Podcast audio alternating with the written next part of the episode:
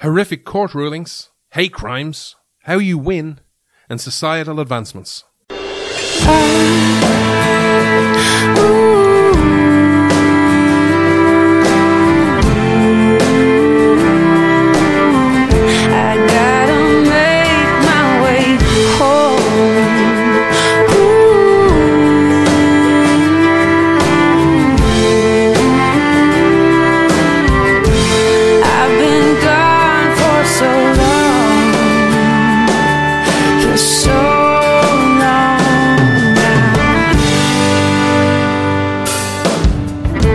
Irish man stands with America. This is Freedom's Disciple with Jonathan Dunn on the Blaze Radio Network.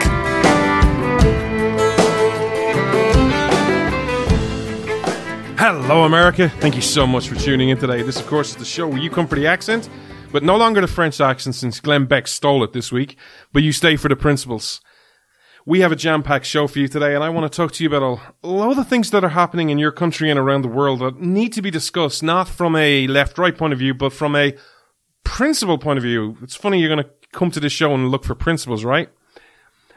This world right now is going through a state of chaos what you see around the world is craziness. But what is fundamentally frustrating for me is we have the solutions. We just have to use them. We have to enact them. We have to follow them. Whether you believe those solutions are from scriptures, whether you believe them from your founding principles, we have the fundamental battle of our times going on. And it's not a new battle, it's a battle that's been going on since the dawn of time. It is the law of man versus the law of nature, or nature's God, whichever one you want to subscribe to. The fundamental difference between these two principles, these two laws, is one changes with the times. It changes with your opinion. It changes with what's popular. It changes with well, what's politically expedient. What can we do? Versus what do we can we not do that we may be able to do in the future? And one is built on the test of time. It's consistent. It never changes. You ask the law of nature what's true today, you should get the same answer five years, ten years, 500 years from now, because they're principles eternally true. We have to understand this, but we also have to understand the culture that we're in.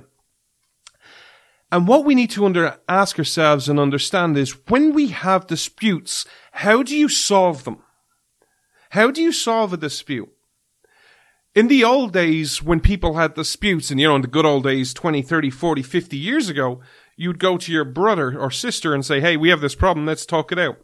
And you'd come to some type of, you know, agreement.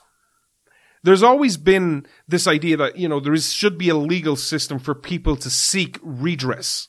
That, you know, if you have a situation or you have a, a climate where there is no sort of accommodation or no compromise that, you know, we need a bigger court to make a final ruling. And I'm not arguing for anarchy here. But what you've seen over the last 5, 10, 15, 20 years in America, in England, in Ireland, around the world is this rise of TV judges who become these, you know, more TV star and reality star than judges. And you have this system where people just seem to want to sue each other for any type of random stuff. You see this like Judge Judy is a prime example. Judge Judy's in the news this week because, hey, I want to endorse Michael Bloomberg. Don't care. See you later. Don't want to talk about it. But you see your people like her, Judge Joe Brown. You see all these judges now who are reality stars because they're a judge. And you have this culture where, hey, I have this grievance. I need you to, you owe me $200. You know, I gave you $200, but you think it was a gift and I think it was just, you know, a loan. And you have to give me the money back fundamental question we need to ask ourselves is what is the role of the courts? And when should the courts be used? And when you understand that question, you also need to ask yourself, what principles do you want the court to be set up on? Does the following system sound like a reasonable one to you? Whether you're left or right, top or bottom. Does the following system sound reasonable to you? That the court system is there for everybody. It can be used anytime by anyone, but it should only be used as a sort of breaking case of emergency. And that the court's job, first off, is to do no harm, is to follow the law, seek truth, seek justice regardless of, regardless of who you are, that justice is blind. But the system of first do no harm, does that sound like a reasonable thing to you? Does that sound reasonable? The reason I ask this question is because there's a couple of court cases I want to bring to you. One from America and one from England. Because what you're seeing right now is this aggravation in society where we're just so pissed off at everyone. You know, left, right are all annoyed. Top, bottom are all annoyed. Rich or poor are all annoyed. This is what happens when you are in the law of man. Because no one knows what's consistent. No one knows where they stand. Everyone is on unstable footing. Everyone is on the footing of quicksand. There is no consistency. There is no foundation. There is no self-evident truths. And the reason I'm going to talk about these stories is because we need to address them. We need to discuss them because we need to ask ourselves what type of system and what type of world do we want to live in?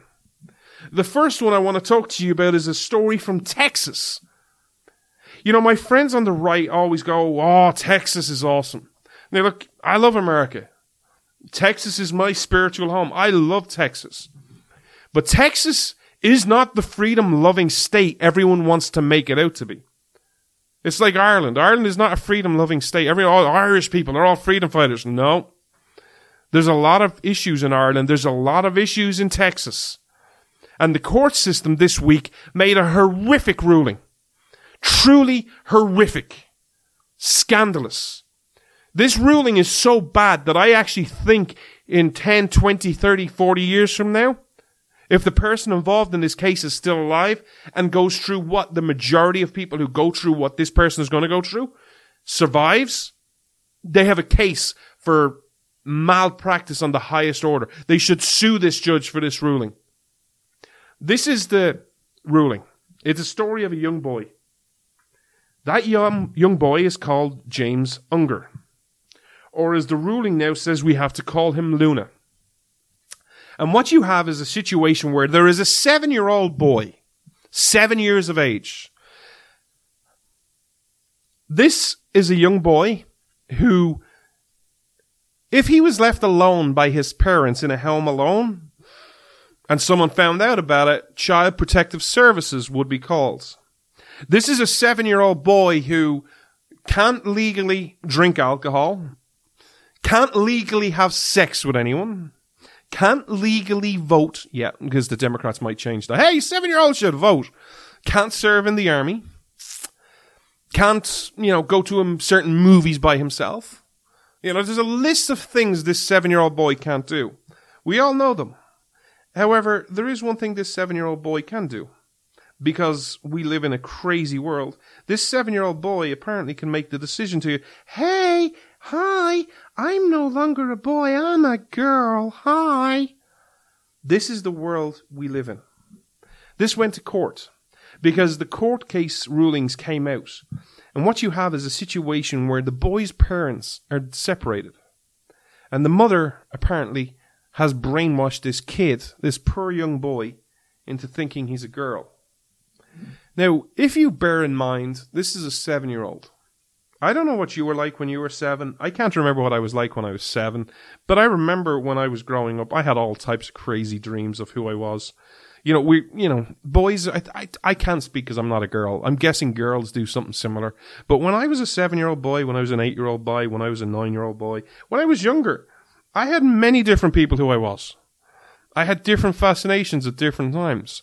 I had a dream where an, a fascination or a, a sort of daydream, and I used to play along with it, where I was the security chief on the USS Enterprise. You know, I used to have the phaser, I had the the tricorder, I had the the badge, that you know, the communicator. I had everything. I wore it on my hip.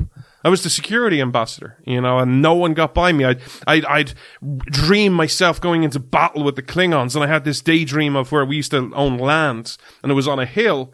I used to think there was force fields around us, and I used to have to protect us from the Klingons because I literally thought I was the security chief of the USS Enterprise, and my house was the USS Enterprise. Does this sound rational to you? It shouldn't, because I was seven or eight or nine. I also, at one point in time when I was a lot older, convinced myself I was a Jedi. And this shows you, im- boys are immature, by the way, you know, st- as a stereotype. One of the things we used to do is my father used to run a cinema.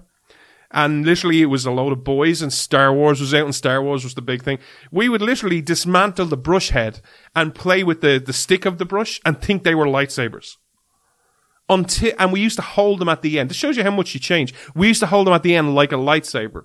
Then Star Wars 1 came out, or Star Wars 4, the fourth Star Wars, and we all of a sudden started holding it in the middle because that twin lightsaber, if you know what I'm talking about, if you're a Star Wars geek, the bad guy, the Sith, the Sith Lord had it, that was cool as hell. We all wanted to be that guy. We convince ourselves, we role play, we do different things. Did any of us think this was real? If I came home and said, "Hey, I'm a Jedi now," would, would my parents say, "Yeah, that you're a Jedi"? Absolutely. Look at you. You look. You have the body of a Jedi. No, because it's role play. You don't take it seriously. You just play along with it. But this seven-year-old boy, this ruling has come out and said, "You know what? Yeah, you can be a girl." And what also is the system of that the mother has said this kid has gender dysphoria and wants to be a girl. The key story about this is the reason he wants to be a girl is because, not because he wants to be a girl or he identifies with a girl or he likes dressing up in girl things and wants to talk a bit different. Nope. He likes a cartoon on telly and identifies as it. Now he likes a cartoon that happens to be a girl. I happen to be, you know, the security ambassador or the security chief of the US Enterprise or a Jedi. Was that any different? If I said it, would you take me seriously? But in a court of law, this judge has said, yep. The other fascinating thing about this system is, first of all, this father has a ruling where everyone he's around, when this young boy is around, they have to refer to him as Luna, not James. But the tr- more troubling thing that really broke my heart about this situation is this has been deemed a medical issue a medical illness, which now puts the father on the hook. Monetary. This father is going to have to pay for this surgery. Now, if you're a rule of law, and this is where uncommon ground, this is all new legal ground that you're going to start seeing facing. What is the role of the courts? Is the rule of the court, should it be to literally change a person's mind? To change a person's mind? Should it be to embrace this idea that could be permanent? That if you go through all the way, you take through all the hormone drugs, you go through all the process, and then eventually you go, you know what? Especially if you're a boy, you know, the thing between your legs, you go, gone, see it, chop suey. She's even the sound, even the, even me saying those words, like my body just shivers. Oh God, no because it, it's a person. I'm not judging anyone who wants to do this, but just me. It's kind of it, it just. I don't know, Uh, girls. I apologize. You don't know what I'm about to say, but guys, you'll emphasize this. It sounds really sore.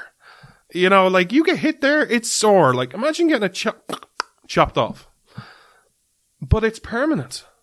This is irreversible. How do you get this situation? How do you come to this situation where this judge is saying, yes, seven year old boy can do, make this decision? Look, I get we have to be compassionate. I get people are born confused and there's all these other issues. But should we not be trying to first do no harm? To say, hey, you're seven. You may grow out of it. Let's wait till you get to a point in time. And maybe we have to have this debate as a society where we go, you know what? It's 16. It's 21. It's 25. Whatever it is. You leave the house. That we come to a society agreement that says, when you hit this point, then you can do what you want. But up until this point, let's not push this hassle. Let's not make you make a decision that you cannot reverse. Is this something that we want? What happens when you see all the facts? And this story is so troubling because of the legal ramifications, because it's Texas. You know, the conservative, freedom loving movement. You know, all those right wingers in Texas. This is Texas. If this ruling's coming from Texas, can you imagine what they're writing in California and New York? Can you imagine what precedent this is going to set? But I'm not making the case that we need to change this legally. What I'm making the case is we need to start having these discussions with our fellow people. The church needs to step up and start having these conversations from the pulpits. What do we want to do? What world do we want to live in? Because literally the only thing that you can take for consistent, the law of man and the law of nature, one is fluid, one moves, one changes, and one is consistent, is what you're born with. This idea that we're assigning gender because of how you act. Listen, when I was growing up, I used to hang around with girls who were rather, some girls who were rather, I don't know, you know, guy like. They weren't guy like in looks. They were like they played sports. They you'd look at them kind of go, mm, I don't know. They're different. They're not like the you know. Hey, I want to brush my Barbie's hair and I want to put plaits in my Barbie's you know hair and and look. Oh, there's Ken and let's give Ken a big kiss and none of that. We they played sports. Is there anything wrong with that? If you fundamentally believe in the individual, no. You can be a guy and be really feminine. I remember there was a story a couple of years ago and people questioned, you know, some questions people gave me abuse for it. There was a guy who I supported. He was getting bullied in school because he liked My Little Pony. If you believe fundamentally in the individual, that's cool. I, I, not, I'm, I'm a big guy. I'm, I don't know if I'm macho or, you know, I don't know what way you describe me because I don't build into those type of words, but I'm not My Little Pony fan. I don't know anything about My Little Pony. But if My Little Pony makes you like it, laugh and makes you smile and makes you happy, go watch My Little Pony. Likewise, there are kids today that like Barney. I don't get it. I'm a Tom and Jerry Flintstones kind of guy. I'm older. I'm old school. Cool. But that's cool. If you believe in the individual, you can be anything you want to be. If you want to be a guy that's more effeminate or more macho, cool. If you want to be a girl that wants to be more macho or more effeminate, cool. Be you. Be who you are. Embrace who you are. Unless you're a bad person, then try and change for the better. But you know what I'm trying to say here. Be a better you. But if, if that's what you like, go for it. If you're, if you're a girl that likes Star Wars, go for it. If you're a guy and like My Little Pony, go for it. What's the problem? But we're having this culture where no, we got to change our genders. You're, you've got gender dysphoria. And the rates of suicide, even if you just care about the emotion, we have to ask ourselves, what can we do better to help these people? Because the rate of suicide among people who change their gender is higher than normal people. And I don't mean normal as in, hey, you're unnormal if you go through this, but I mean through a system where you don't go through this, you, your suicide, you're less likely to commit suicide than you are if you are going through this. From a human point of view, is that something we want? Is that something we're comfortable with? Hey, we're okay with people killing themselves because they're not happy. Maybe this isn't a gender thing. Maybe this isn't a sexual thing. Maybe this is just I struggling to identify as who they are. Do we have a role in this? And I ask this as a Christian, what is the Christian's role? Is it to judge, is it to condemn, or is it to love? The second story is even more troubling in my eye, in some ways. There's a case in England over custody. And the judge, in his ruling, and I quote, apologized to the loving father who is now prevented from seeing his children because they're alienated from him after their mother spent years demonizing. This is a case over custody.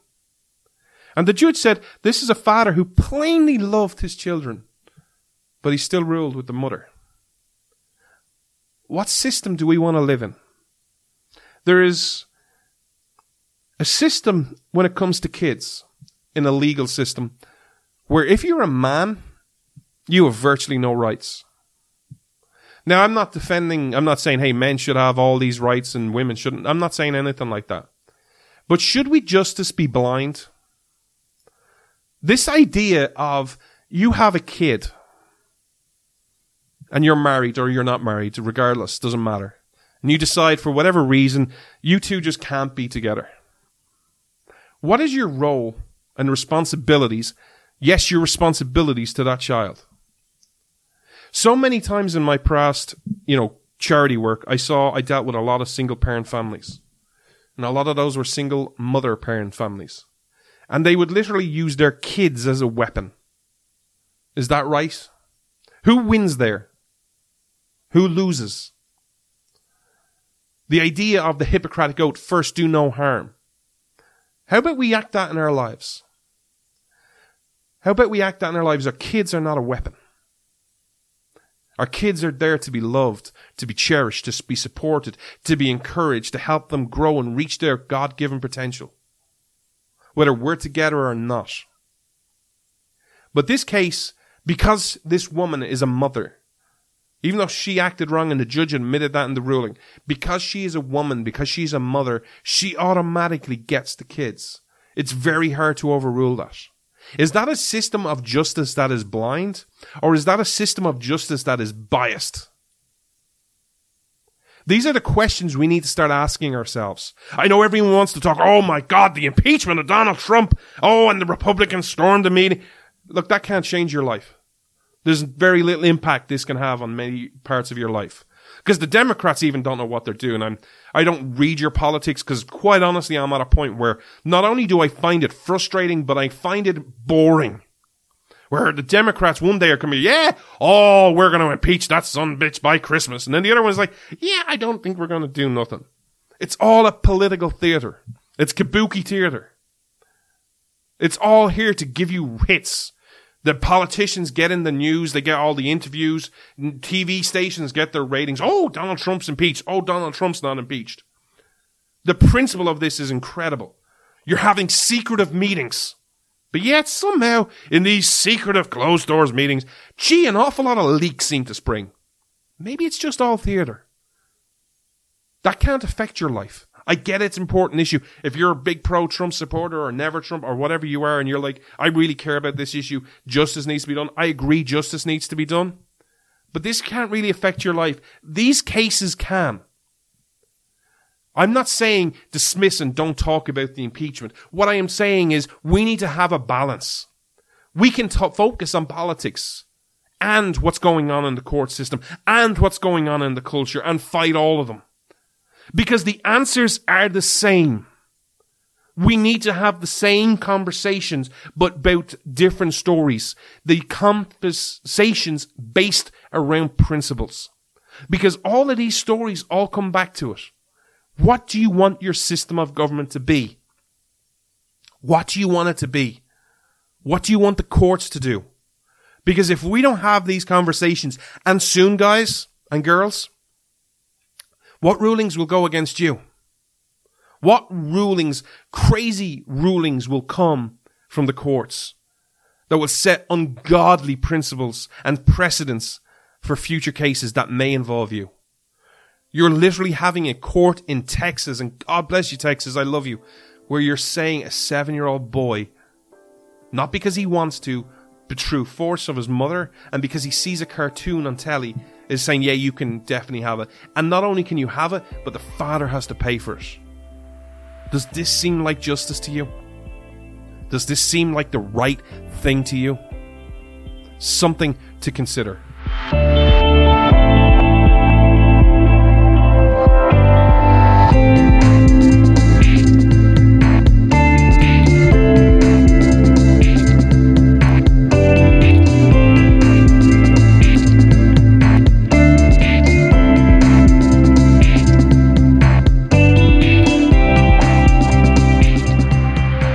Show is released every Saturday at 12 noon Eastern. Every Saturday, you can't miss it.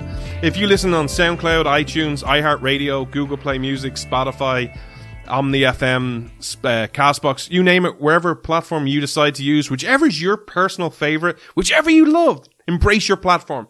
Please subscribe. Also, if you happen to listen on iTunes, please leave us a rating and review. That helps the algorithm for new listeners to find us. And I can't do this and get this message out of principles and of American principles and founding principles out without your help. So please subscribe and share it with a family and your friends.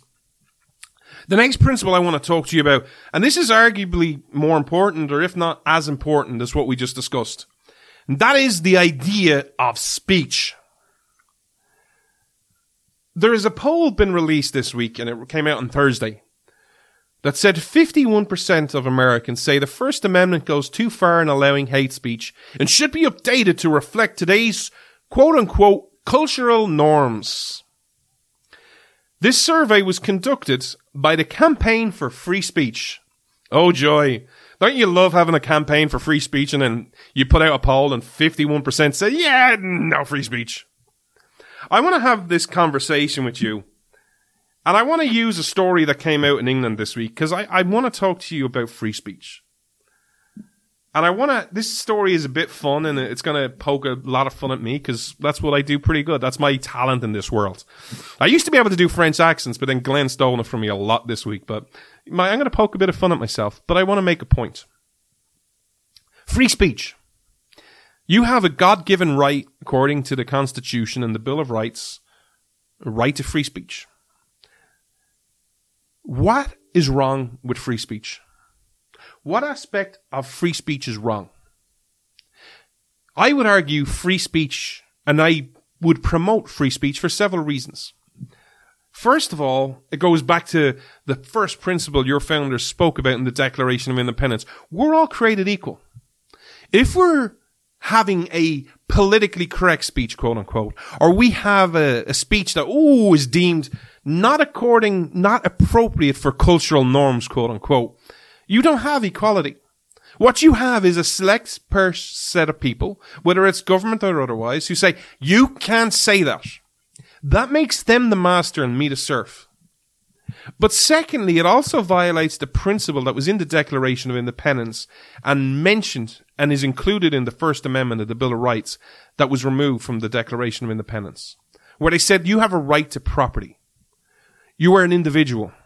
Now they changed that for slavery arguments because they didn't want slavery to be included. They were not, while they were slaveholders, they were men of principles and men of honor.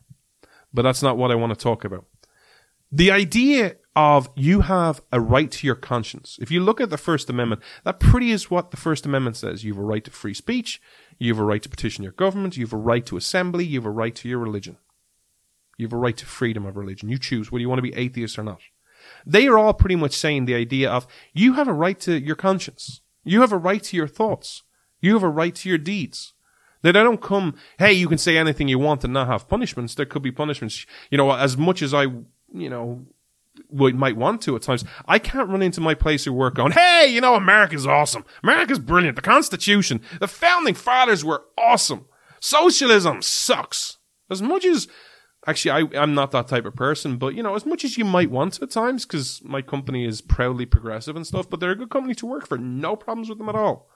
They don't pass on me. I do my job. I do my job well. They pay me. Get on with most people. 99% of people. No issues. I'm not going to bring my politics in. They they might embrace gay marriage and different things, and they might be very pro socialism. Cool. I'm not going to embrace my my principles in there. I'm not going to promote them. Why? Because there's no need. It's my job. I do it elsewhere. So there's responsibilities that goes along with freedom. You might lose your, you know, you might lose your family. You might, you know, fall out with your family if you're if you're a really bad person. You might lose your job. You might lose your standing in your church. But you have the idea of not being shut up. You have a right to your conscience. So what is bad speech? And more importantly, what is hate speech? Now I want to be very crystal clear about two principles here. The first principle is one of the most defining quotes that set me on my path to freedom was a quote by Voltaire. And it made me think long and hard about it. Because it's really, there's a lot of speech I see from people and from all people on all sides. that I go, I don't like that. I don't like the way you do that. I don't like the way you say that. I don't like the language you use. But the Voltaire speak quote was, I may not like what you say, but I will fight to the death for your right to say it. That's, that quote gave me a lot of sleepless nights. Because it's that quote that under fundamentally highlights the principle of everyone is okay with the freedoms they're comfortable with. Whether you're left or right, Democrat, Republican, conservative, libertarian, if you agree with a freedom, there's no argument over it. It's the freedom where you're like, geez, do I have to, do I have to say they have a right to say that? Yes, because of the principles I just mentioned, the right of conscience, and we're all created equal. What is hate speech? What is hate speech? Is hate speech any insult? Is hate speech, where is the line on hate speech? Like if someone walked up into a, let's just give you some examples where I'm going to use myself as an example. And then if you've never seen a picture of me, you're lucky, but I'm not the best looking guy. Right? I'm not George Clooney. I'm not Brad Pitt right? I'm overweight. I str- I've struggled with my weight my whole life, my whole life pretty much. I try and lose it. It's it's a long journey, and I'm going to get there eventually. But if someone walked up into the street, whether they know me or don't know me is irrelevant, and they went, you fat piece of fill in the blank. Do I have a right to silence that person? Do I have a fundamental right? Does my pain negate their right to free speech? Now, am I saying that's a good idea? No. Do I think it would be fun if, like, if someone ran up to me? Well, to be honest, if it was me, I'd just probably laugh because I've heard it so many times. It's it's it's like saying, "Hey, John, you want a hamburger?" It's uh, yeah, of course. It's it just becomes I'm I'm used to it. I've become well groomed to insults. But should I have the right to say you can't say that to me? You know that I'm a fat piece of. You cannot say that to me. Do I have that right? Do I have the right to get government involved and say they called me a fat piece of fill in the blank? They can't say it to me. Do my rights trump theirs? Now you may say, well, John, look, the world we live in, no one cares about fat people. You know, everyone can make jokes about fat people. Everyone can say you're a fat piece of crap. Doesn't matter. That's not a line. But if you said you're a black fat piece of, then it's racist. Or if you went to anti-Semitism. Where does the line happen? And why do, is there a line when it comes to speech? And should there be a line? Now, the second principle I want to talk to you about in speech, because people will always say, "Oh, you're defending everyone. Oh, you, there you go, you white supremacist, John. There you go. Oh, you're defending racism." No, I think if let me say this for the one billionth time, uh, regardless of what race you are, whether you're black, orange, black, white, orange, strawberry, the color of the rainbows, if you judge a person by the content of the character, I think you're good. If you judge them by the skin color, I think you're an idiot. I don't see any reason anyone can judge anybody positively or negative because of their skin color. Oh, they're white, they're good. Oh, they're black, they're bad. No, you're an idiot. There, is that blunt enough for the, the people who listen who want, there's John the white supremacist. Oh, John the KKK. Really? I despise all of them. But is there a line? Because here's the thing I always say just because I defend your right to say it doesn't mean you should. Not, this is a principle a lot of people need to understand, especially on social media. I will defend your right to say any garbage that you want, any asinine conspiracy theory that you want. Doesn't mean you should say it. There should be some type of filter on your system that goes, you know what, maybe I shouldn't say this. Maybe, maybe just maybe I should hold back on this one. The reason I share this is because where is this line of hate speech? And I want to give you a question. And there's a reason I'm sharing this question. We'll have a bit of a laugh about this story, but it's deadly serious and it's going to end badly in the United Kingdom. And no, I'm not talking about Brexit. Let's say, I'll use an historical example. And I'm going to go very stereotypical here. I'm, I'm going to play up free. You know, let's be all stereotypical. I was the typical boy when I was growing up, had a huge crush on Jennifer Aniston when she was in Friends. Uh, most guys did. Most guys, and if you if you're a guy and you say, "Yeah, I didn't, I didn't like Jennifer Aniston. I didn't think she was good looking at all," you're lying. I'm sorry, break this to you, ladies. If your boy says this to you, he's 99 percent sure he's lying, or maybe he's gay. But every guy had a crush on Jennifer Aniston for a period of time, and maybe you still do. She's a good looking girl, and she had a cracking smile if I walked up to Jennifer Aniston, if I was like, you know what, Jennifer, I think, you know, you're having all these guy problems, you know, you're, you know, Brad Pitt broke your heart, you know, Jennifer, I love you. I'm freedom's disciple. Will you go out on a date with me? And she goes, and she just looks at me and goes, hell no. Hell, look at you and look at me. Hell no. Is that hate speech? Is that hate speech? Could I go, oh my God, that's hate speech. I, you, I'm going to sue her. She said no to me. Why couldn't I? Because most people would laugh, right?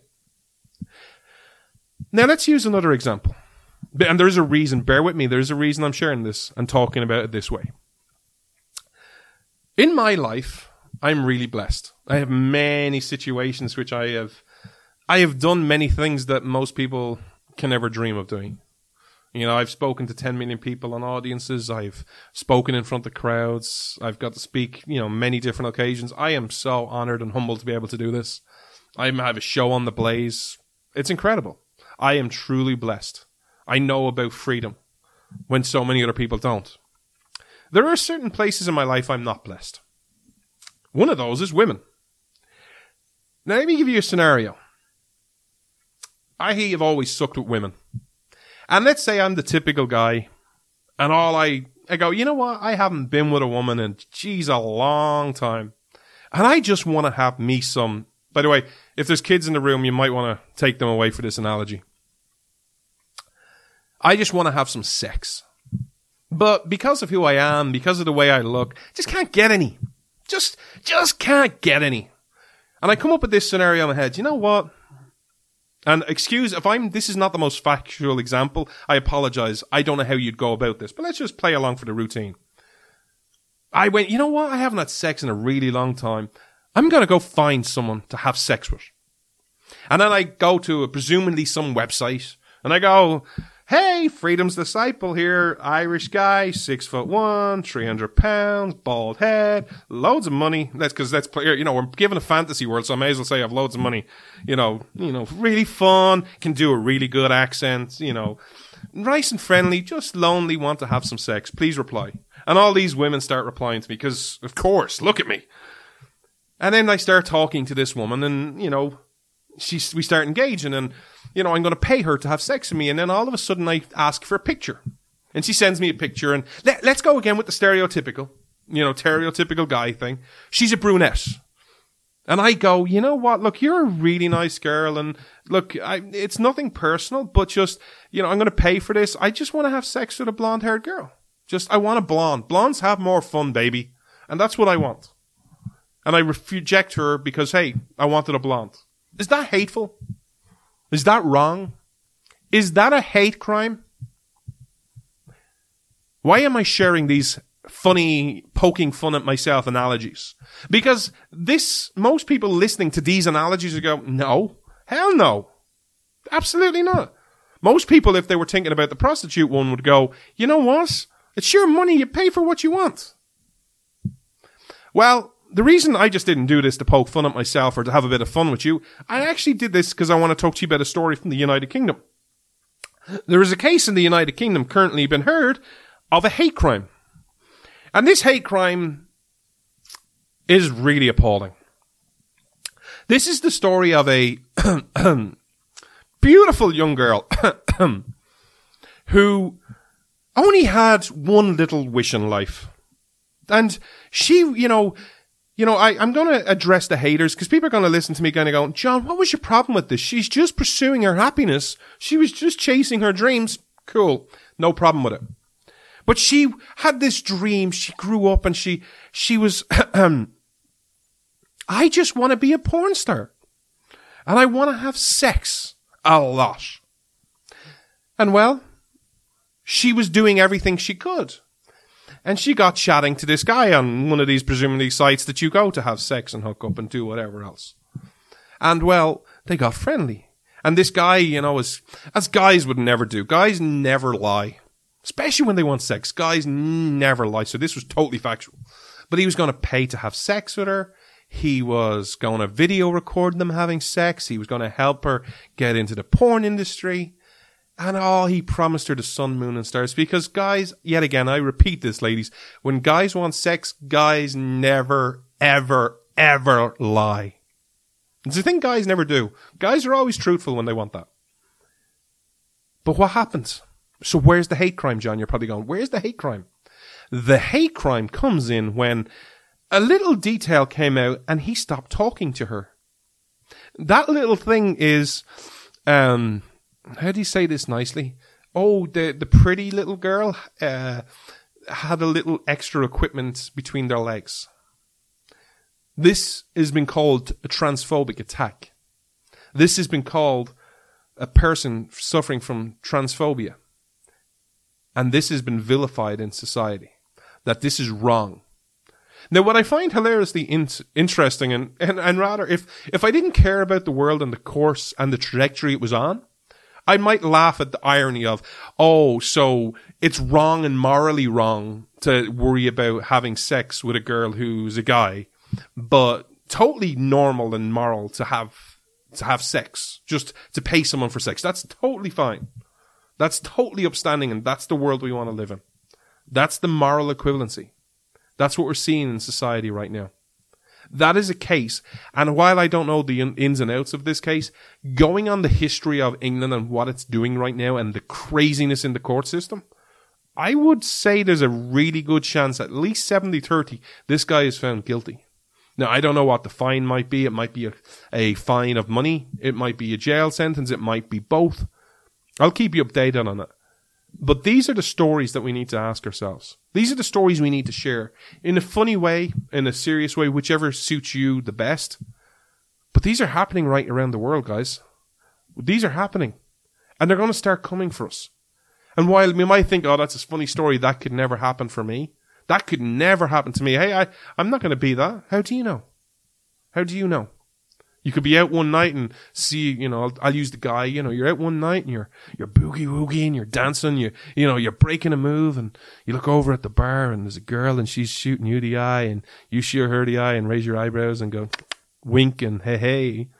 And she winks back at you and she smiles and you're like, hey, I'm onto a good thing here. And you walk up to the bar and you go, hey, how you doing? Because we're, we're doing friends, so we may as well use the whole family analogy, you know? So, hey, how you doing, baby? I'm Joey Tribbiani. How you doing? Can I buy you a drink? You get her a drink and you have a discussion and you find out she's really interesting and you're like, hmm, you're, it's a nice looking girl. Hmm, I'm on to here. I could be onto something. And then boom, you find out she has an extra piece of equipment. What do you do? What do your kids do? Or maybe some ruling happens that some legal scholar writes some great opinion and then all of a sudden starts the precedent for something else. Because bear in mind, the decision that you everyone goes crazy about in America, the Roe versus Wade, the big phrase in Roe versus Wade, right to privacy, didn't come from the case of Roe versus Wade. It came in a case versus Connecticut in the 1950s about contraception, about a totally made up story. The legal, that case was defeated, but the minority decision written by a Justice Blackmun wrote about the right to privacy, and that was the foundation for Roe versus Wade. What cases are we going to start hearing in courts in England, in Ireland, in in Europe, in America, around the world that's going to start a precedent, even in a losing decision? That that little phrase will start something that will lead to something horrific like Roe versus Wade. We need to start having these conversations. We can walk and chew gum at the same time. You can focus on the politics. You can focus in on impeachment. You can have your impeachment diet all you want. But you also need to focus in on the culture, on the court system, because there's a rot in the court system if you believe in principles. There is a big rot, and we need to discuss it and address it. And the church, I'll speak to just Christians here. If you're in a church, your pastor, your priest should be speaking about these issues. Not from a hateful point of view, but from a principled point of view. The churches need to take a role and stand for what is morally right and be a foundation for the world to build on once again.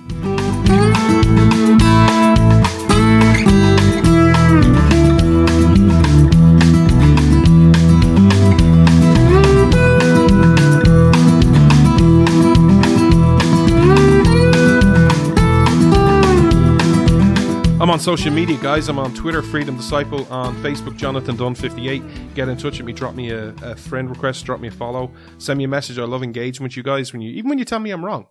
You know, you guys message me, and all I ever ask is be respectful. You go, hey, I disagree with you, and we'll have a discussion. And I, I always enjoy when we have discussions based around principles. I do always say that if I'm if I don't reply straight away, it's just because I'm crazy busy and I have a full time job. I do this show and I do other stuff as well. I want to talk to you about your culture again, and I want to talk to you about your society, but I also want to address an email I got. And this kind of came from what I spoke about last week, but I want to re emphasize a couple of points, and I want to address this person. John, you need to understand that there is an existential threat to conservatism, liberty, liberty, and the freedom movement. Stop being so damned principled. Do you think the Democrats would do this? Drives me absolutely mad. Be principled and see how this works as you get steamrolled by the Democrats. I want to talk to you about this email that I saw, but also I want to talk to you about the culture. First off, I get this question or this variation of a message, and I see other people get it as well. On a semi-regular basis with people who disagree with this show. Because I make everything on this show about principles. I'm not a party guy. I'm not a team guy. I'm not on a train.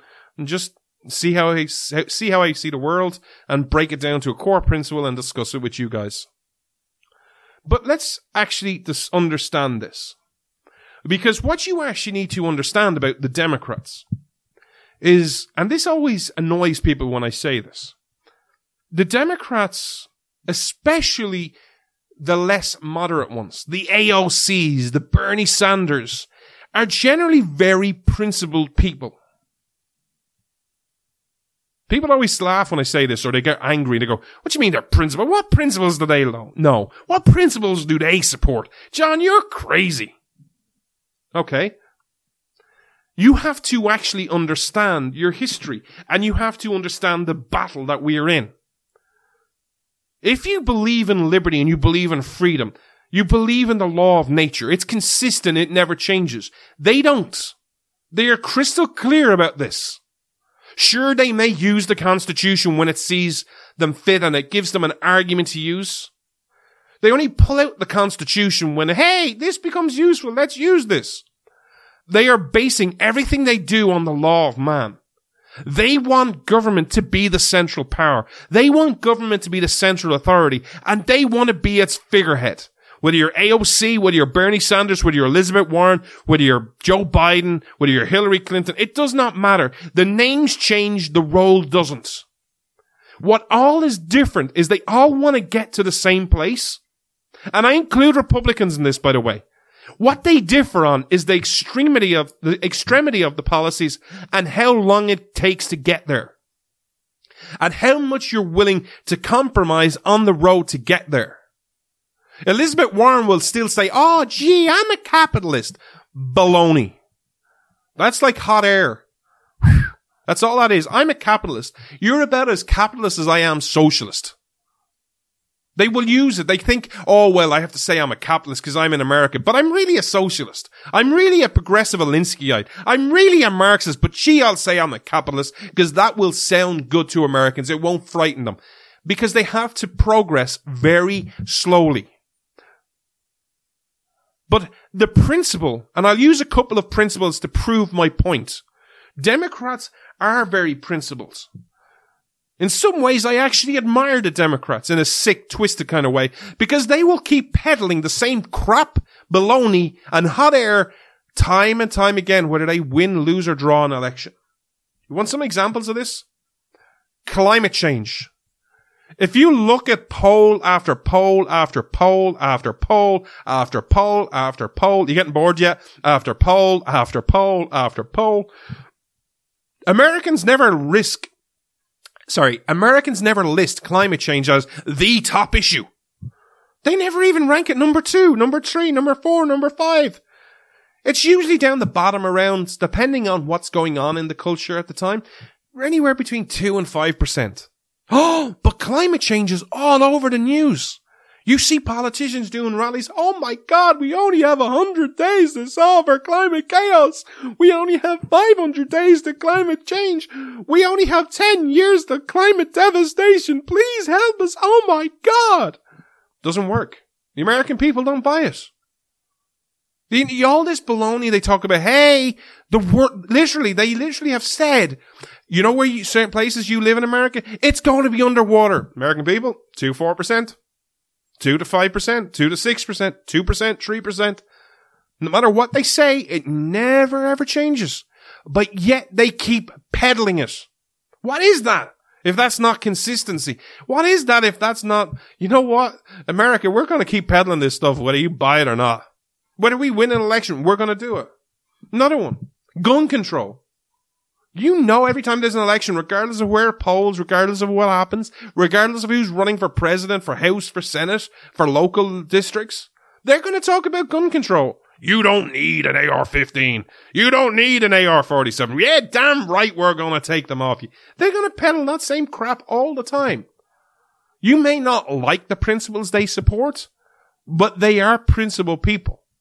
The principle is not a principle in that we talk about free speech.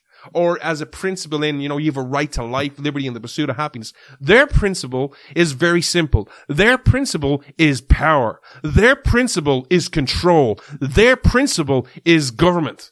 Because here's the way they see you. They see them as the master. They see themselves as we're the uber smart people. We just got this life down. We're so smart. We're so smart that we can tell you what to do. We don't have to worry about our own lives. We got that down. We're so smart. We got time left over. We're going to tell you how to live your life. And you better comply. You better comply. But here's the truth. Your culture. You may have sensed this in my voice over the last couple of weeks, but I've got a new sense of optimism. And a lot of people are questioning it. Oh, why are you so optimistic? You seem to have a lot more faith in the American people than I do. Because deep down, you have to ask yourself one question. Are the American people fundamentally good or bad? And this is the same truth about Irish people, about English people. Are they fundamentally good or bad? Now, tr- guys, look, I, I get the argument that people fundamentally suck. I work around retail. I see people in shopping centers. I see people in shopping malls. I see people in shops. They are as ignorant as crap. I, it happens on a daily basis where someone will hit me with a trolley. And I don't mean like brush off. I mean full force hit me in a leg, in my stomach, in my shoulder, in my side, in my foot. Will, will one person actually a couple of days ago literally put a trolley over my foot. The trolley went bum bum, bum bum because the two wheels went over. They will do that all the time. And they won't even say sorry. They won't even go, Oh, I'm sorry. I didn't see you there. Now I'm a big guy. So it's like bullshit. You did see me. I'm big. I'm 300 pounds. It's not like I'm Casper. I'm not like, hey, I'm, I'm only five foot two and like 92 pounds. You, I blend in with everything. You see me. You see me a mile away. But even when you put the trolley off my foot, person just kept on going. As if, well, why were you there? You shouldn't have been in my way. I, I'm going to get some bread. I'm going to get some pasta. I'm going to, I'm going to buy some shoes. Get out of my way. So trust me, you don't, if you work in retail, you know my pain. If you, cause you share it. You don't need to tell me an argument that people suck. I get that. But fundamentally, deep down, most people are decent. There's always going to be those idiots, those a-holes, whatever words you want to use. Those bad people that are just ignorant. Those people who, you know, just will cut anyone off just to get a better, better ahead or do anything to get a better deal. There's always going to be those people.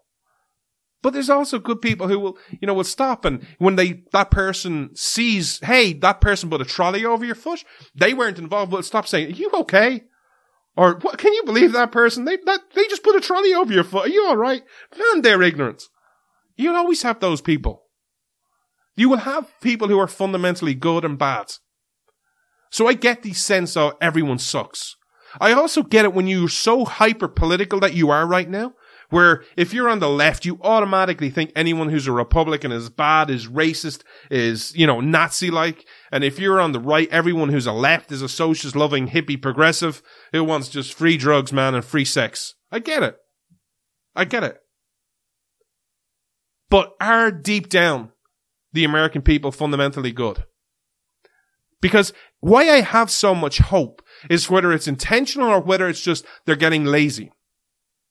Is the progressives, if you study the progressive movement over the last 10, 15, 20 years, and let's just focus on the last 10 years under Barack Obama, the progressive argument was rather hard to beat at times because you had this president, Barack Obama, who was so smooth. He was so silky. He, he, you know, gave good speeches. He gave speeches in front of Greek coliseums. He, he was just seemed like this likable guy to the average American. Not to you and me, but to the average American. He was relatable. It was hard to argue against it. It was hard to argue against when he spoke. The only time that he ever gave some glimpses where he showed a bit of leg, quote unquote, was when he started speaking off the cuff. Then he started to let the old radical out every so often. By the way, I'm not saying he is a good guy. I'm just saying that was the perception. It was rather hard to overcome it. Look at the arguments that are happening in your culture right now. Look at the arguments that are happening and ask yourself, does the average American buy that? Let me give you some examples of some stories that happened this week that I want to talk to you about. And they're all political, but I don't want to make them about politics. But I just want to ask you a question who believes it? The first one is Tulsi Gabbard. Right, I, I, I have some, I, I roll, quote unquote, with some libertarians, right? I don't get their fascination with Tulsi Gabbard. I, I don't get it. I see all some libertarian friends and like, oh my God, Tulsi, I love you. You're awesome. I, I don't get it. I don't, you know, especially if you, from the two points, liberty point of view, the girl is not liberty loving in any way, sense, or form. Right? From a foreign policy, because my libertarian friends go, oh, Jamba, have you seen our foreign policy? Yeah, it sucks. She wants to be part of the Iran deal. Does that seem like a good idea to you? You giving more money to Iran? Just, th- just think about that for a minute. I'll wait.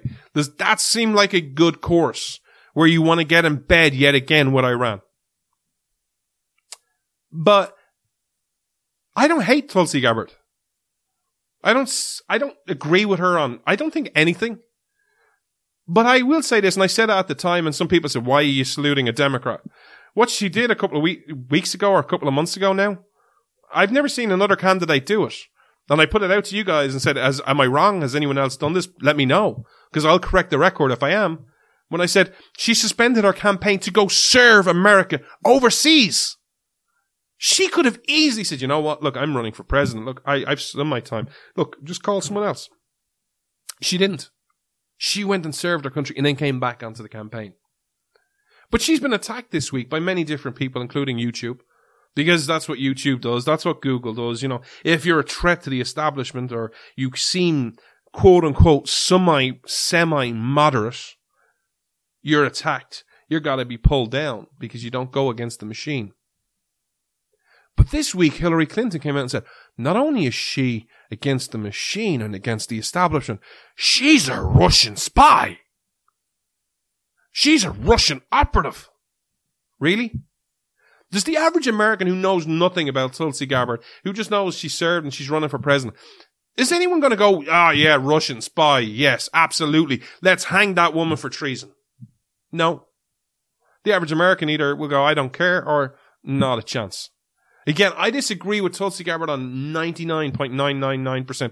And that's just giving her the benefit of the doubt. I would flat out say 100, but, you know, let's give her the benefit of the doubt. She doesn't hate America. But this idea that, hey, you're a Russian operative, the people are starting to, those progressives are starting to let their masks off. And I think right now, the reason I have optimism is they're doing it. And if we can man- manage it and counter it with principles, freedom wins. Because this is not who America is. And if it is, maybe I'm wrong. But I don't think this is who your people are. The second example is from our favorite Irishman. You know, the guy who gives me the competition for the title of America's favorite Irishman, but I pipped him at the post because he then decided to embrace his quote unquote Latino uh, heritage, Robert Francis O'Rourke. Well, Robert Francis this week was out giving a speech because he's running for president and that's what you do when you run for president. And he basically said in, I think it was Oklahoma or Alabama, in front of a couple of hundred people that, you know what? America at its core is a racist nation. America at its core is a racist nation. And all the applause. Is that what the average American thinks? You see, the problem that we have right now is because we're so politicized, because we're so based on the media, because we're so based on who's running for president, we all base it around those people. Do you think me and, even if I was a Trump supporter and a Trump voter, do you think me and Donald Trump have anything in common? We don't live any way the similar lifestyles. This is not an attack on Donald Trump. Donald Trump lives a life of rather luxury. Goes around on private jets, stays in the best hotels, has probably gold toilets, has a fancy art collection, I'm guessing, has a lot of money in the bank. Me and him have very little in common. We don't live the same life. And guaranteed from now on, he will only live the life that 44 other people have ever done as a former president whenever he steps down, whether it's in two- 2020 or 2024. So he's going to be in a class all to himself. We don't have anything in common with him. Do you think me and Bernie Sanders have anything in common regards lifestyle? We don't have anything in common with these people. So why do we consist on saying the average American is just like them? Oh, the average American is like Donald Trump, or the average American is Bernie Sanders, or the average American is AOC. No, they're not. They may support them for logical reasons or illogical reasons, for right reasons or wrong reasons, but they're not like them. The average American does not think America is racist to its bone. When you fundamentally write all men are created equal, how can you say America has a racist history? A racist and racism has been a world problem. Are there racists in America? Yes. Are there racists in America today? Yes. Are there racists in Ireland? Yes. Are there racists in England? Yes. Will we ever overcome racism as an issue? I don't know. Let's say yes, but let's say we do and we're really optimistic about, yes, we will overcome racism one day, which will be wonderful. Guess what? Spoiler alert, hate to bring you down and be Debbie Downer. We'll find some other convoluted reason to hate each other. Oh, well, you're, you're the wrong gender. Or you're the wrong size, or you're the wrong country, you're the wrong this, you don't have the right education. If you read any aspect of human history, you know humans have a long, long, long track record of finding any reason to hate someone who's just different to them. Oh, they look different to me. Oh, they talk different to me. Oh, they sleep with different people to me. Oh, they go to a different church to me. If you want to think, let me just share this with you, and I hate to be all negative. Christians, us Christians, as a general rule, agree on three rather big things. God, Jesus is our Savior, and scriptures are either directly from God or a gift from God or a roadmap of God. We generally all believe that in some way, shape, or form. Yet you talk about the divisions between Catholics and Protestants, Protestants and Catholics and Mormons, all those three and Baptists. We find every reason to hate each other. Oh, you're, I'm a Christian, you're a Christian, but you're not a real Christian because you're not Catholic or you're not Protestant. We will always find reasons to hate each other. So America races to its bone? No. But what America did do is set itself up on principles.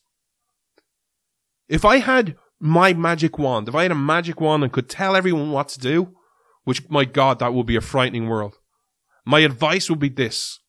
Keep calm and talk principles. Because if you make things about principles, you are going to win. I guarantee it. That is not me thinking, hey, this could happen. This is me saying a spoiler. Don't make things about Donald Trump. Don't make things about the Republican Party. Make things about principles. Because if you do, you win. Because deep down, what you have right now is absolute craziness from one side. Oh, Tulsi Gabbard's a Russian operative. Baloney. Baloney. The big thing I saw this week, which by God I hope it does, because I would love to see it. If you're going to go down, you may as well go down in, in flames and have fun. I heard this week Hillary Clinton's thinking about running again. Please do it. If for no other reason, just for my own personal amusement. Just because it would be hilarious. I would love to see America reject you again. Because it will. But who do you fundamentally think you are? Who are the who are your American people? And then the last point in that email. Do you think the Democrats would do the same? And we need to stop. They will steamroll us. Do you know what will steamroll us? And here's I'm going to be very blunt with you. Do you know what steamrolls liberty and freedom? Do you know what steamrolls principles? Anybody who violates those principles. I think I'm, I don't know, I'm getting old. I'm getting impatient. But when I see what's happened to your constitution, there seems to be this myth on the right. Oh, it's all Democrats. Oh, every bad decision America's ever made, a Democrat was in power. No. You want to talk about the erosion of liberty? You can talk about the Second Amendment. Oh, the Second Amendment is sacrosanct. Republicans will never fuck, will never buckle on it. We will never change, change the Second Amendment. Shall not be infringed, baby. Guess what? Guess what? Bump stocks. Now talking about red flag laws.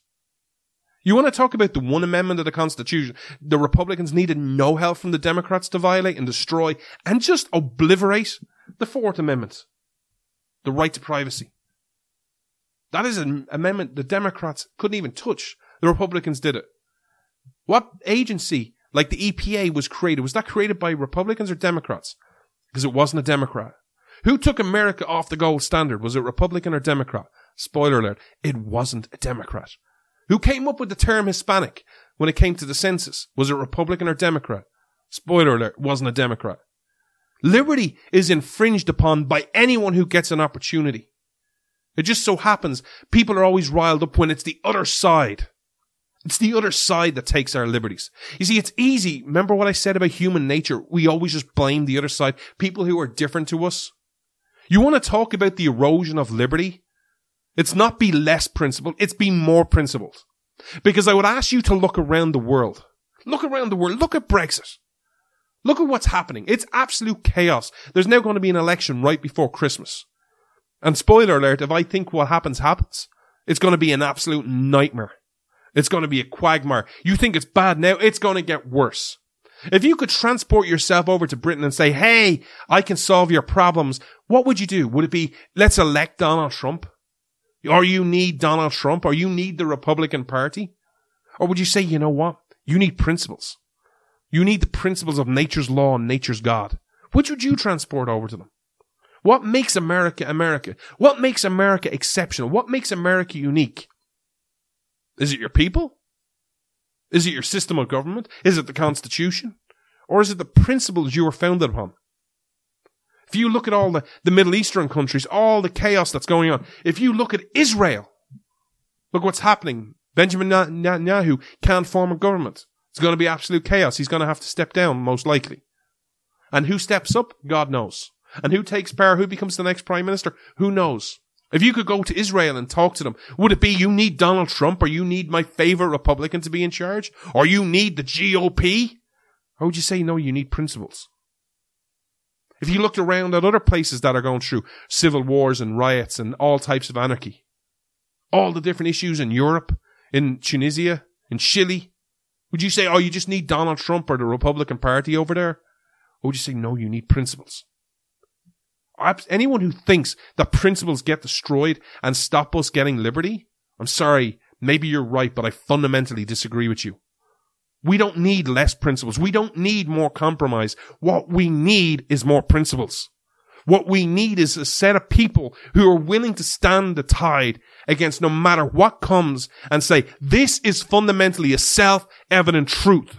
And I don't care whether I win, whether I lose, whether I draw. This is the truth. So help me God, and I will continuously stand for it. That is what your founders did. That is what your founding principles were built upon.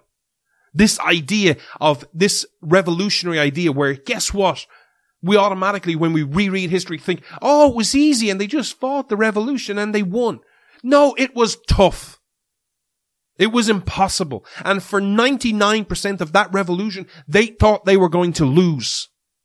If you actually visualize yourself as one of the foot soldiers, you automatically thought you were going to lose a lot of the time because so many things happened, but for you doing the right thing that you couldn't visualize. Could they have visualized the really harsh winter? Could they have visualized the River Trenton freezing? Could they have visualized the French Armada coming and helping them? No, but they did it anyway. Because they were principled, because they acted with honor. I'm going to keep telling you this, guys, each and every week as much as I can until you start listening. Because you have the roadmap. This world is in chaos. You look anywhere, you see it.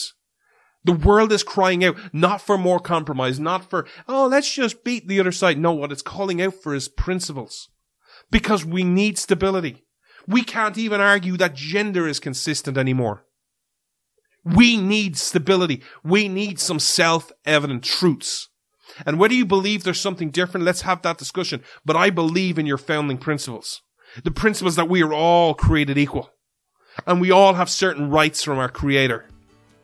And we can discuss what those rights are, but life, liberty, and the pursuit of happiness. Life, liberty, and the property. You have a right to free speech. You have a right to anything you want to do. You can pursue your happiness. You are a right to be an individual. And if it makes you happy, go for it.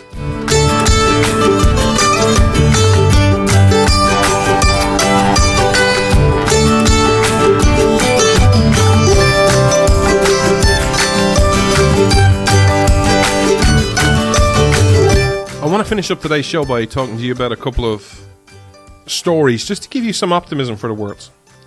Because one of the reasons, if I may share a quick story with you, the Cold War. Ronald Reagan won the Cold War not because he did anything special. Margaret Thatcher didn't win the Cold War. Pope John Paul didn't win the Cold War. The American people won the Cold War. All Ronald Reagan did was if you go back and listen to any of his speeches, if you ever go back and listen to them, they're really inspiring.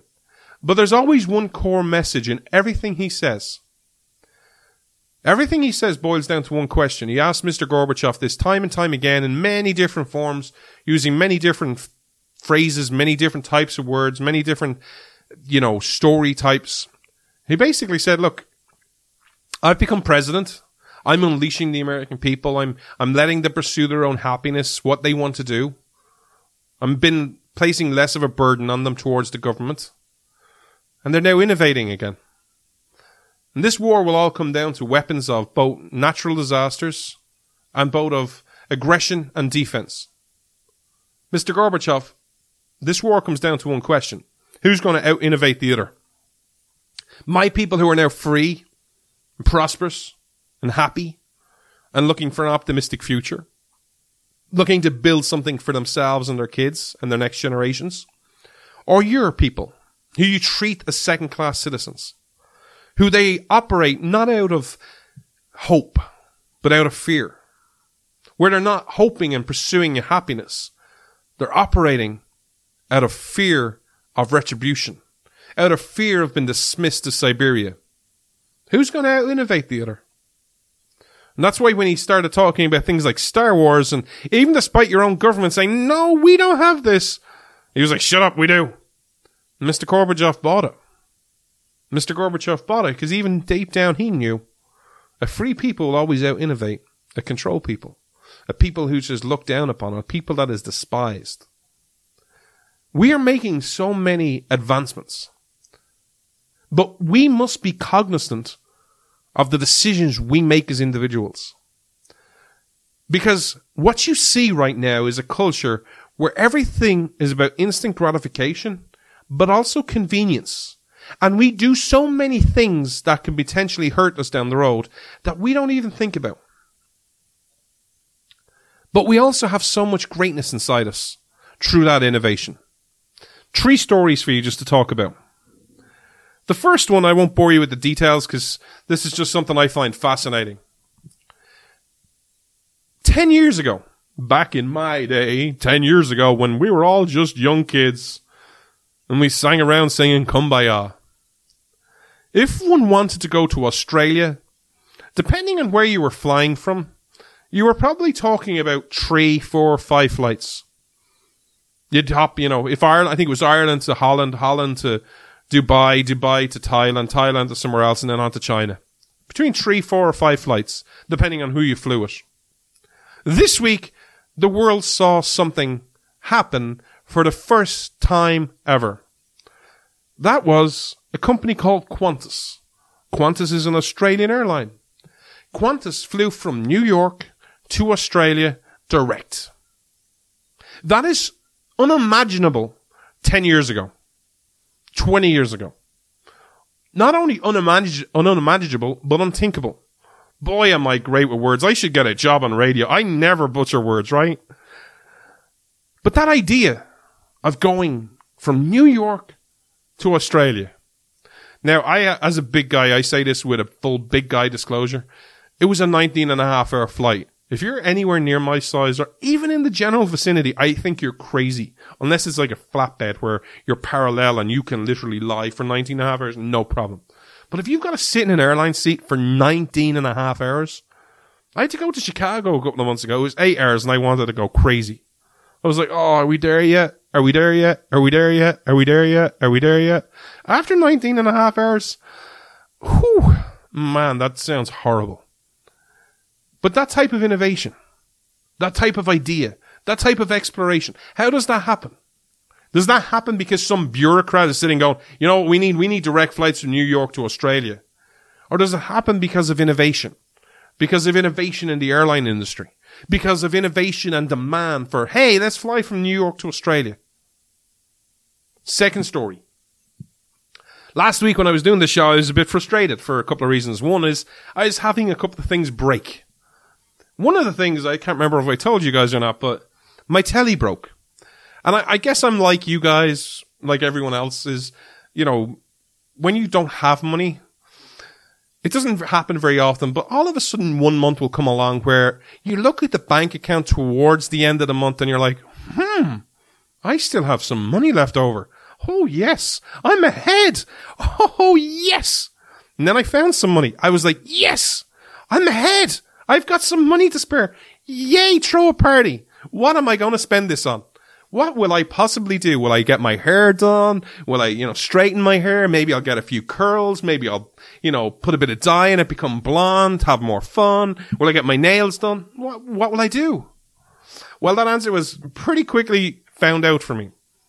But it wasn't me deciding what to do. It was basically the universe told me what I needed to do. I needed to buy a new TV. So I proceeded to buy a new TV. I bought a 55 inch flat screen TV, ultra high def, all the mod cons. It's, it's a really nice TV. It's big. It's awesome when I was watching sports. However, this cost me about $550, $600, depending on the exchange rate. Why am I telling you this story? Not to tell you about my life, to talk to you about a principle. Ten years ago, how much would a flat screen TV be? How much would a flat screen TV be 10 years ago? Look at the advancements we're making in society. Let me give you one example. 10, 11 years ago, 12 years ago, maybe it was, my boss, Glenn Beck, you know, the uber rich Glenn Beck, you know, the millionaire, billionaire Glenn Beck, you know, the private jet, wheeling, and kiss deal and son of a gun, Glenn Beck, that guy, yeah, that guy. The guy, we have monetary wise nothing in common. His bank account my bank account, well, actually, sorry, that's a lie. There is something in common. We both have a lot of zeros, except he has other numbers in front of the zeros. I don't. 10, 12 years ago, he bought a flat screen TV. You buy a flat screen, v- screen TV 10, 12 years ago, you are like the uber rich. You're like the millionaire and billionaire. You are literally in Trump's league having a flat screen TV 10, 12, 13, 14 years ago. Now, anyone can buy one. How does that happen? How does that happen where guess what? A TV, a 55 inch screen TV is now 500 bucks. And I'm not talking about a cheap one. I'm talking about, it was Samsung. How does that happen? Does some bureaucrat make that happen? Does some government agency make that happen? Does some, is there some government law that was passed that says, you do this, this is the law, and this will bring down prices for TVs? No. Innovation, competition made that happen where it becomes common nature to have a 55 inch screen TV. We have so much in our world to be grateful for. How much, are, how honest, if we were honest, how grateful are we? You know how much we have in our culture today? You know, as much as we want to talk about, hey, there's a lot of chaos in this world, there's a lot of bad things coming, we also have it pretty freaking good. You know, if you look at the history of the world, whether you believe it's 5,000 years old or a million years old or 10 gazillion years old, ever, I don't know what number you believe in. This idea of you go into a room, you flick a switch, and you have electricity and light and heat if you want it, is still a relatively new idea. It's still a relatively new idea to go to the toilet inside. Life may suck and there may be a lot of chaos, but we also have to acknowledge we have it pretty sweet. We have it pretty sweet. But as much as we have it sweet, we also must be very, very cognizant of the decisions we make. So, if you're a long term listener, you know one of the quirky things about me is I didn't have a phone.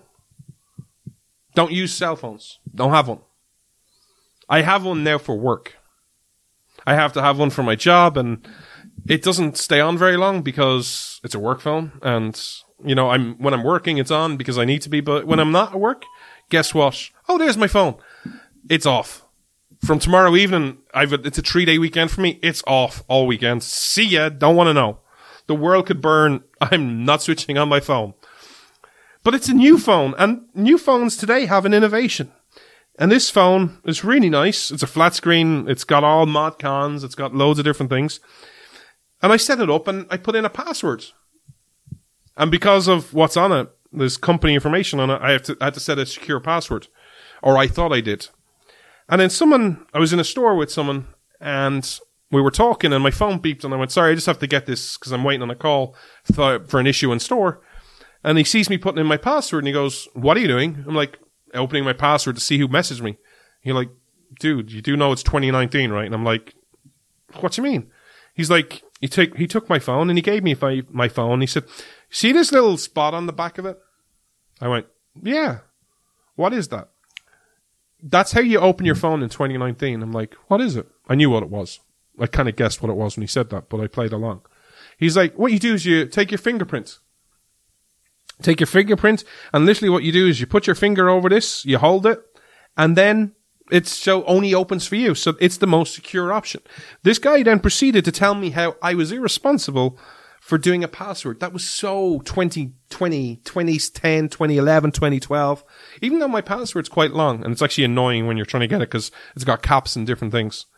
He's like, that's so irresponsible. Anyone can get your password.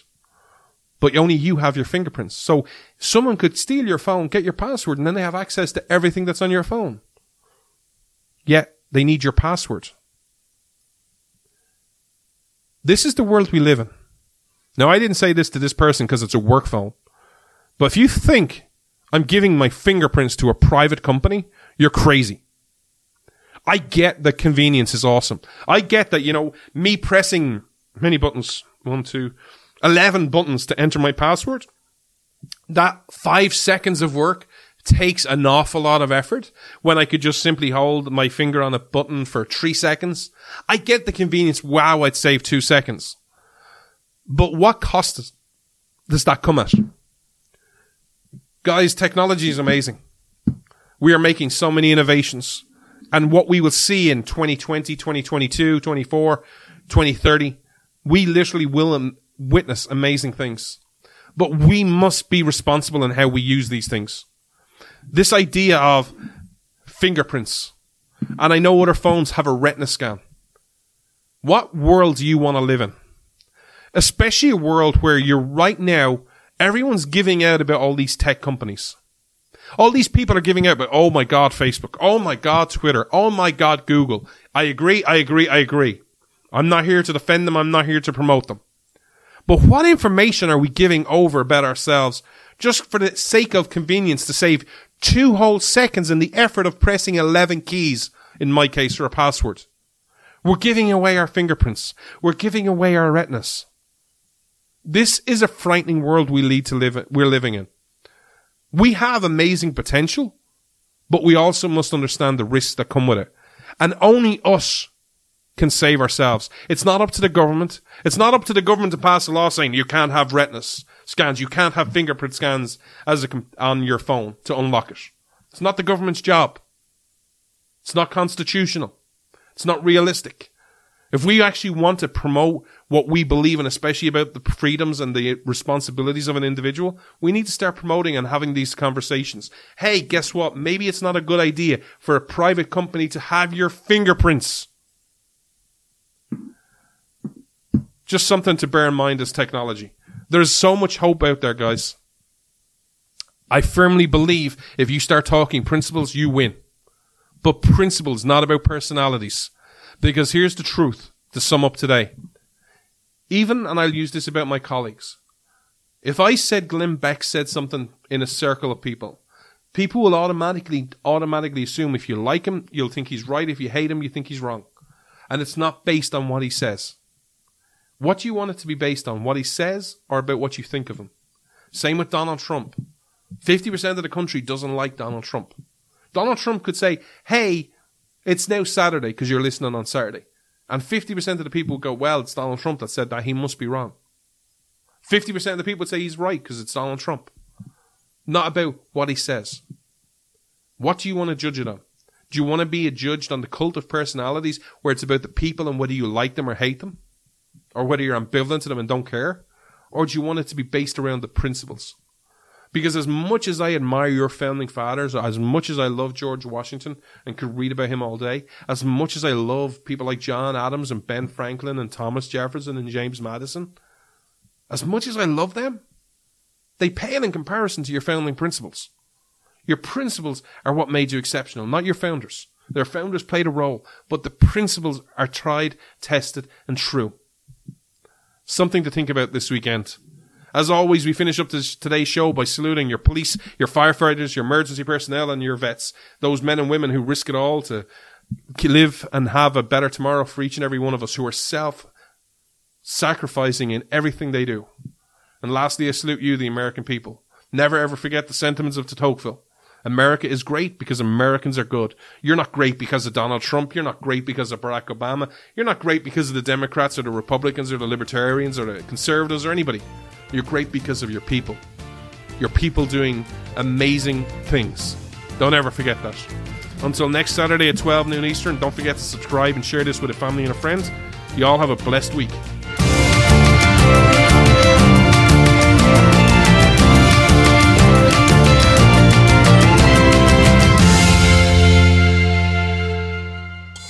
Freedom versus freebies. This is Freedom's Disciple with Jonathan Dunn on the Blaze Radio Network.